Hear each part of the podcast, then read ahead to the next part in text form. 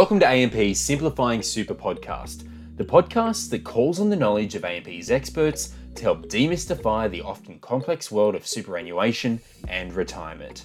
My name's Adam Masters. I'm a content manager at AMP and the host of Simplifying Super. In this episode, we talk to Fabian Bussoletti, a technical strategy manager at AMP and all round expert on all things super. In an earlier podcast, we talked to Fabian about how to get money into super in this episode, he'll tell us about how to get money out of super. Welcome again, Fabian. Thanks, Adam, and it's great to be back.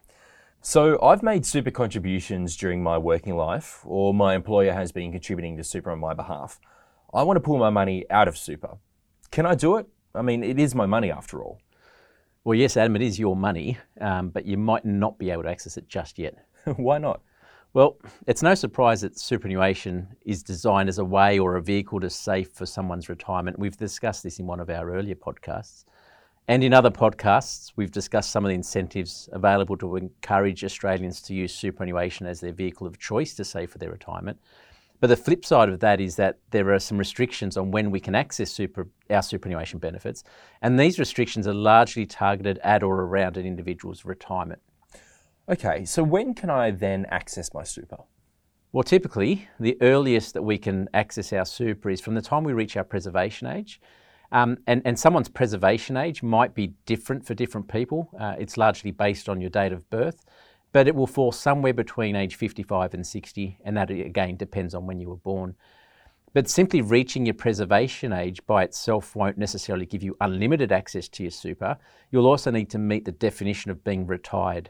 Um, and whether your circumstances mean you're retired or not will depend on, again, your age and, and, and what's transpired. So, for example, um, if you've reached your preservation age and you've permanently retired from the workforce, then you've got unlimited access to your super. You're considered as being retired.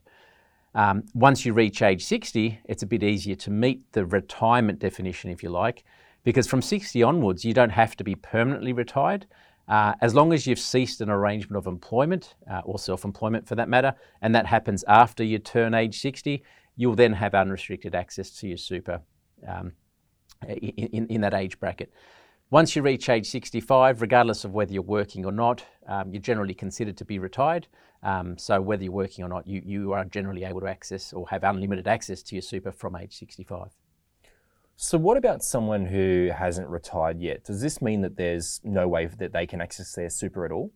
Well, not necessarily. Um, there are some rules built into the system that allow someone to access their super early in certain circumstances. So, for example, someone can access their super if they're permanently incapacitated, if they're in financial hardship, severe financial hardship, or if they need to access their super on compassionate grounds.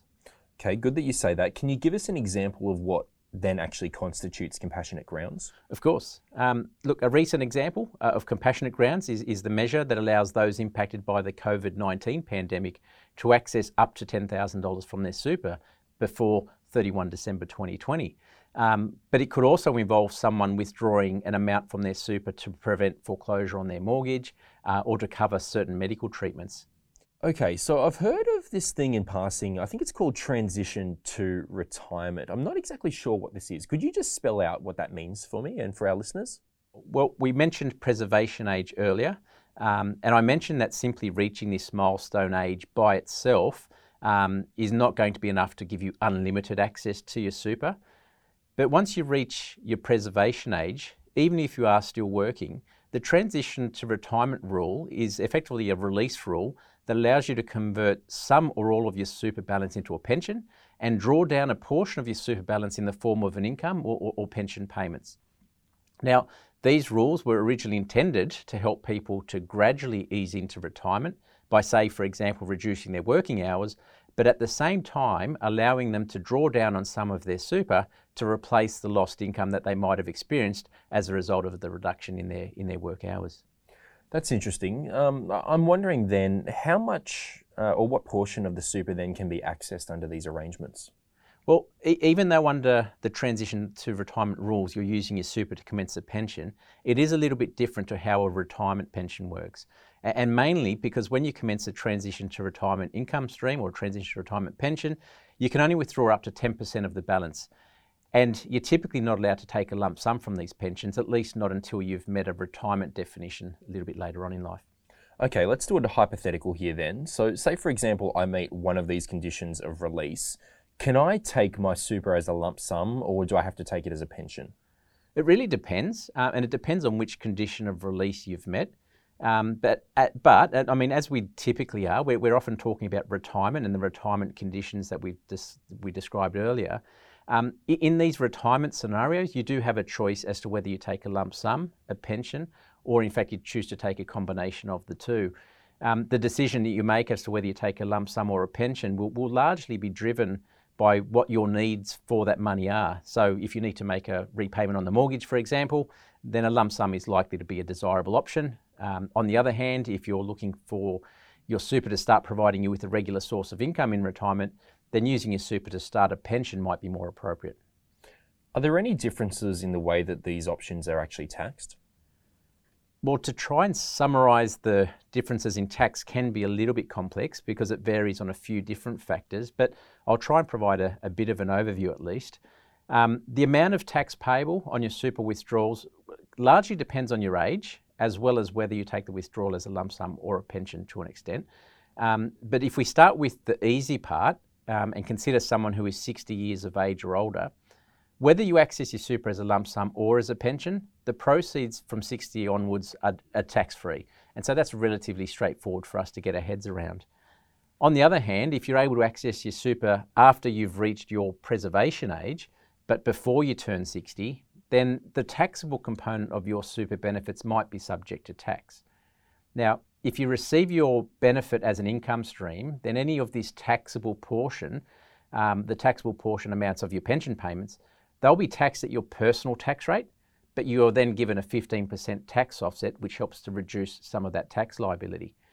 If instead you choose to receive your benefit as a lump sum, then the first 215,000, at least for the 2020-21 financial year, the first 215,000 of any taxable amounts won't attract tax, but then any taxable amount you receive above this will be taxed at 15% plus, of course, the Medicare levy. So um, I guess the tax level will depend on the size of your balance and how much of your super is actually made up of taxable component.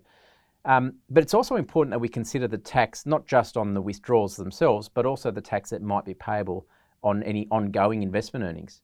Can you explain what you mean by that? Yeah, sure. Um, if you take your super as a retirement pension, for example, um, your money remains inside the superannuation system. And while these monies are being used to pay you a pension, any investment earnings that your superannuation assets make are completely tax free within the super fund, uh, which benefits you, of course. However, on the other hand, if you take a lump sum, the money is leaving the superannuation system. So if you then invest the proceeds in your own name, any investment earnings that you make on these investment invested amounts will be taxed at your personal tax rate. Now, depending on your other income levels, what other sources of income you might have, um, this might result in some personal income tax being payable on these earnings. Is there a limit on how much I can put into a pension? Uh, yes, there is, Adam. Good question. Um, particularly when we're talking about retirement pensions, at least there is a limit. Um, the maximum amount that any one person can transfer into retirement pensions is currently set at 1.6 million. Now, these rules can become quite complicated, uh, particularly when you start to consider couples uh, where one of those members of a couple have, has died, for example. Uh, so it can be can get quite complicated. But again, I'll just try and keep things as simple as possible and, and, and cover the main story. Um, if your super balance is below 1.6 million, and for many people that will be the case, you can safely use all of your super money to commence a retirement pension. But if your super balance is above that amount, then you'll only be able to transfer up to 1.6 million into a retirement pension. And you'll then need to consider whether you want to leave the rest of your balance inside the super system where the investment earnings will continue to be taxed at 15%, or whether you want to withdraw it as a lump sum, where the investment earnings will then be taxed at your personal tax rate based on the level of your other taxable income and other income sources. So hopefully that provides a bit of a guide and a bit of a bit of a feel for what can sometimes be a complex set of rules. That's a great explainer, Fabian. Thank you so much for your time once again. It's been great to talk with you. For our listeners, if you'd like further information, please visit amp.com.au forward slash super. And remember, as always, it's important to consider getting expert advice before making any financial decisions.